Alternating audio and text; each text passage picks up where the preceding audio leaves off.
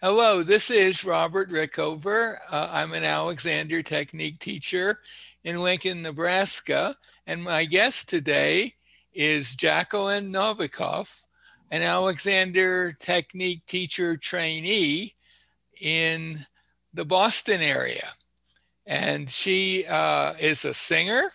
She is also a uh, private voice teacher she's the mother of three boys. I bet that's a handful. Mm-hmm. And she, uh, well, best of all, she's an avid listener of this podcast. What more could we ask for? Jacqueline, welcome to the program. Thank you. Thank you. It's so, um, could you start by by giving our viewers and listeners, when this becomes a podcast, um, your short elevator kind of description elevator description of the Alexander technique? Uh, yes, I, will give you the shortest. Um, okay. Even though I think uh, teachers and people who learn the technique know that it can encompass many things, but the shortest way I would say it is um, the Alexander technique is a teaching method that helps you find more easy and efficient ways to use your body in daily life and in specialized activities. Right, that's good. And among the various specialized activities is, of course, singing, which you are a singer. Um, so, how did you first even hear about the technique? What was your very first realization that it exists? um, I, I, found out about it first from my uh, voice teacher in my undergraduate conservatory training. Mm-hmm. Um, we had she was a new teacher in the school. She was, I think, the only teacher that had had Alexander training. Mm-hmm. She was is not a I don't know if she is now, but she at the time at least she was not a certified Alexander teacher, but she had studied a lot. Mm-hmm. Um, and she introduced um, everyone in my studio to ideas of like breathing over the ball so that you can notice um, the width and length and depth of your breath and your spine gathering and lengthening mm-hmm. uh, during breath. Um, we she would do this funny thing which um, i never experienced from an actual alexander teacher but she'd kind of come up behind us and like uh, put like put her knee next to ours to kind of make sure our knees were unlocked and our hips were unlocked a little bit mm-hmm. um, and talked a lot about connecting through the ground mm-hmm. um, and she i also remember her saying this to me and, and i didn't register at the time that and she was she was just wonderful. So the way that I remember it is not in a mean way at all, but she kind of said commented to me that like I was a highly strung person. um, and that's and I, and I think she did use those words, but it was not in a mean way at all, even though I don't right. think I would say that to someone. Um, but I realized eventually that what she meant was that um, the habits of tension and um, I, I guess uh, and stress, dealing with stress that I dealt with in my daily life was affecting my singing mm-hmm. and that it was getting in the way of my singing. Right. And uh, I, I did not understand that for a long time. I went off to graduate school. Mm-hmm. I had um, a bad experience there with teachers, and that actually led me to a place where I, I couldn't produce sound without it hurting. Mm-hmm. Um, so, so that was very actually kind of a wake up about there is something in my life that is causing me this pain when I sing and produce sound, which mm-hmm. was just like Alexander's um, right, uh, yeah, yeah. situation. Right. Um, a few years later, um, I uh, would get a sore throat just reading a book to my to my baby, to my first son. Mm-hmm. Um, and around that time, I, I, guess maybe a little after when I was about, um, I guess when my son was about three years old, I mm-hmm. got um, a smartphone for the first time and I started listening uh, to your, your, podcast. Wow. Okay. um, and, and I had not been to a voice teacher because uh-huh. I was like very um, uh, self conscious and I just felt like I couldn't take any kind of criticism, even if it was well intentioned. Mm-hmm. But I knew that I wanted to somehow climb out of this hole that I was in. Right. And so you found the teacher and started taking lessons?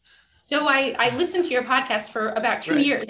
Oh, okay. um, one oh yeah, one or two years before I did that. Um, and I remember some very uh, actually, and I kind of started working with myself. So I remember some of the episodes on TMJ hmm um, that that you had. There were two episodes, so I started yep. doing some trying those things. Uh-huh. Um, and then I went to a teacher. Mm-hmm. Um, and then I had my second son, and things got crazy. Mm-hmm. But then they got so crazy that I felt like I needed to go back to lessons. So um, I made time for that. hmm And then eventually I, um, I, I felt like I wanted more. And I know you had said in your podcast, well, a, a training program is a great way to get more, Yes, that is. Um. Alexander, for and yourself. And that's why a lot of people join training programs. Yes. It's a pretty yes. intense process and you learn a lot and you may decide to teach and you, may- you may incorporate it in your singing or teaching or whatever. Yeah. And Yeah. additionally, I um someone in my family who also probably you know has the same had the same patterns of Mhm. holding on to stress. Mhm. Um, they were going to like massage therapists and doctors and trying to find someone to fix them or to Mhm. do something to them to make them feel better. Mhm. And I saw them do it and spend so much um, money and time in to that something that was treating the symptom but not the cause and I, I didn't want to go down that road i wanted if i was going to spend time and money i wanted it to be treating the cause and something that i could help myself with and not depend on other people to do it for me Right. So how long did it take in terms of lessons before it became clear to you that this work was going to help you with those issues? um, so uh, i did have a reduction in neck and shoulder pain Mhm. um, I guess after after I was in the training for about a year and a half, Mhm. um, and it was something that just went away slowly. Mhm. Um, and then one day I realized, hey, like I don't feel as old, like, Right. um, and uh, and my back eventually, like I, you know, I was picking up my kids all the time, um, doing chores around the house. I did have lower back pain, and I Mhm. thought, oh well, I'm just getting old, but that also disappeared. Mhm. Um, Wow. Yeah, yeah. So, So that's pretty pretty good exciting. indication that it that it was helpful. Yes. So um so I assume that you apply the basic Alexander ideas to daily life, yes. um, vacuuming stuff like that. Uh, but uh, have you have you found it helpful to apply it to teaching singing? Absolutely. Um, so I had benefits in my own singing um, even before I started my training. Um, Mm-hmm. I had had, uh, you know, a very tight jaw. I had a habit of keeping my teeth together, holding my teeth together all day, clenching Right. at night, um, and working with myself. Um, and just whenever I noticed my teeth were together, just allowing them to come apart. It was very helpful in my own singing. Um, I had had a habit of my jaw opening to one side Mhm. unevenly during singing, and I was able to just let that habit go. Mhm. Um, with, I mean, of course, the body is foundational foundational to the voice to voice production. So, um, talking to my students about you know notice you know continuing to keep the lower their lower body and their self as a whole in the their picture of themselves singing Mhm. is very helpful Mhm. um, speaking about the movement of the whole torso during breath and the whole spine, um, talking about um, relying on the core muscles, the, cu- the muscles very close to the spine, Mhm. to uh, provide you support so that the external layers of muscle in the torso can be uh, soft and flexible for the movement of breathing, Right. Right. singing. That's Yeah. very helpful. Mhm. And and do you find those that they're able to pick up on those ideas pretty easily? Um, It- it depends on the student. Um, Mhm. uh, I work with mostly high school age and a few younger students, Oh, okay. and and I the way I think about it is just sort of introducing this these ideas and this way of thinking to them. Um, we also also like means whereby versus end gaming, getting them to think more in a process based way rather than a result based way. hmm Um, and I just feel like I'm planting these seeds Right, right. Yeah. And what are what are your plans when you be qualified to become a teacher? Do you plan to teach Alexander lessons uh, as well as singing lessons using Alexander ideas? Um, I think so. Um, yeah. I'm not sure where it's going to go, uh-huh. but uh-huh. the technique has helped me be more comfortable with uncertainty. yeah, right. Um, so I, I'm just going to start something and start on that path, path and see what other paths open up. Right, right. So, um, for anyone who is a singer or a singing teacher, specifically, who's listening to or watching this, is there any bit of advice you could give them just in terms of um, well, maybe why they might want to explore the technique. I mean, you've talked about your experience, but do you have any if if you have any other advice for people who are in that profession? Mm-hmm. Yes. Um, luckily, um, many voice teachers now are into some kind of um, activity, whether it's Alexander technique or yoga or Feldenkrais. They're in, they're into some kind of body awareness mm-hmm. uh, field or I yeah approach I guess mm-hmm. um, because I think it is more well known that um, when you're using your body well, your voice will work better. Mm-hmm. But um, if t- voice teachers um, are trying to correct individual things that are going on with the voice, but not addressing um, the the fundamental uh, structure underneath, mm-hmm. then they're not going to be able to help their students mm-hmm. uh, as well, and the students will have a harder time correcting those specific, you know, voice related issues.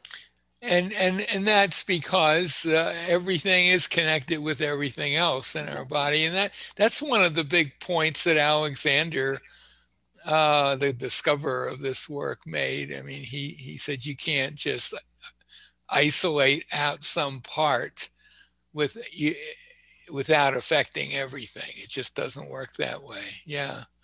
And I like that idea of, of you're telling your students just be aware they have this entire body.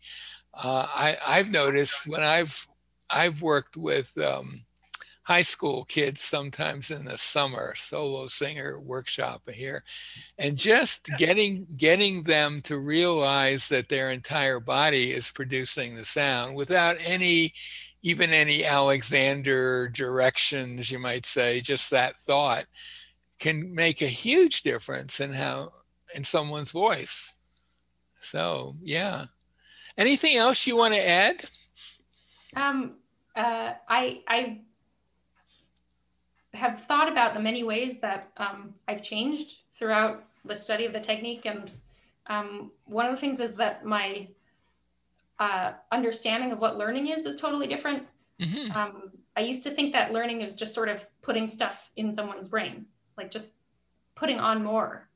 Um, mm-hmm. I didn't realize that it could involve like letting some things go when you didn't need them anymore or when they weren't serving you or if they were wrong. Oh, okay. That's yeah. That's very Alexandrian. Yes. Yes. I mean, that's uh, the Alexander technique is. You know, most people think about solving a problem by doing some new thing, and the Alexander technique approach is well, first let's just see if you're already doing something that's getting in your way. So as you say, maybe letting go of some earlier learning, you might say, to make room for for the new. Right. Yeah, and and it may have been that, uh, and uh, especially, you know, with our habits, we may have needed that habit in the past. Yeah, absolutely. But now yeah. it's just not serving us the way we had needed it before, so we can let it go. Yeah, and, uh, yeah. The same with ideas sometimes. Yeah, that's oh, that's a good yeah. point. I had never really thought about it in that wider context, but sure, yeah. Yeah. Well, um, anything else you want to add? Sure, sure. Go ahead. I've, I've yeah. many connections I've thought about. Um, uh-huh. um, I have also noticed that, like in my regular life, I'm less reactive um, to ideas I disagree with. So mm-hmm. instead of just having that uh, first vis- visceral reaction um, to an idea that I might disagree with or I'm uncomfortable with, um, I'm I'm able to maybe have a question come up first. You know, I guess first just sort of inhibit that reaction if I'm noticing that that's coming up, mm-hmm. um, and letting go of um, any idea of what I think is going to happen next. Yeah, yeah. Um, that's yeah, a powerful also, tool.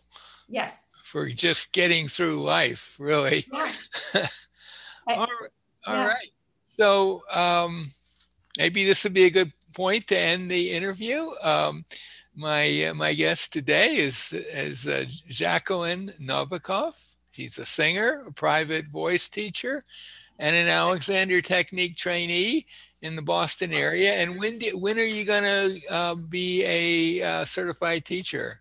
Um, probably in about a year from now. Well, so, I'm, I'm going to yeah. put a link to her website uh, by the interview and um, check check it out if you're in the Boston area. Do does your school have practice teaching uh, for people who are not fully? Yes, we do. And could someone contact you about that? Yes, I, I think I think that's one of the best parts of um, the the training. Right. Um, so be you'd yeah. you'd be teaching someone before you're certified, but maybe under the supervision of, uh, of a, a, more senior teacher, right? right? That's how it was in my day, anyway. Well, I'll put a link to her site. I'll also put a link to a site um, about specifically about the Alexander technique and musicians, and also one about the Alexander technique generally. So, Jacqueline, thank you so much for being on the show. Thank you so much.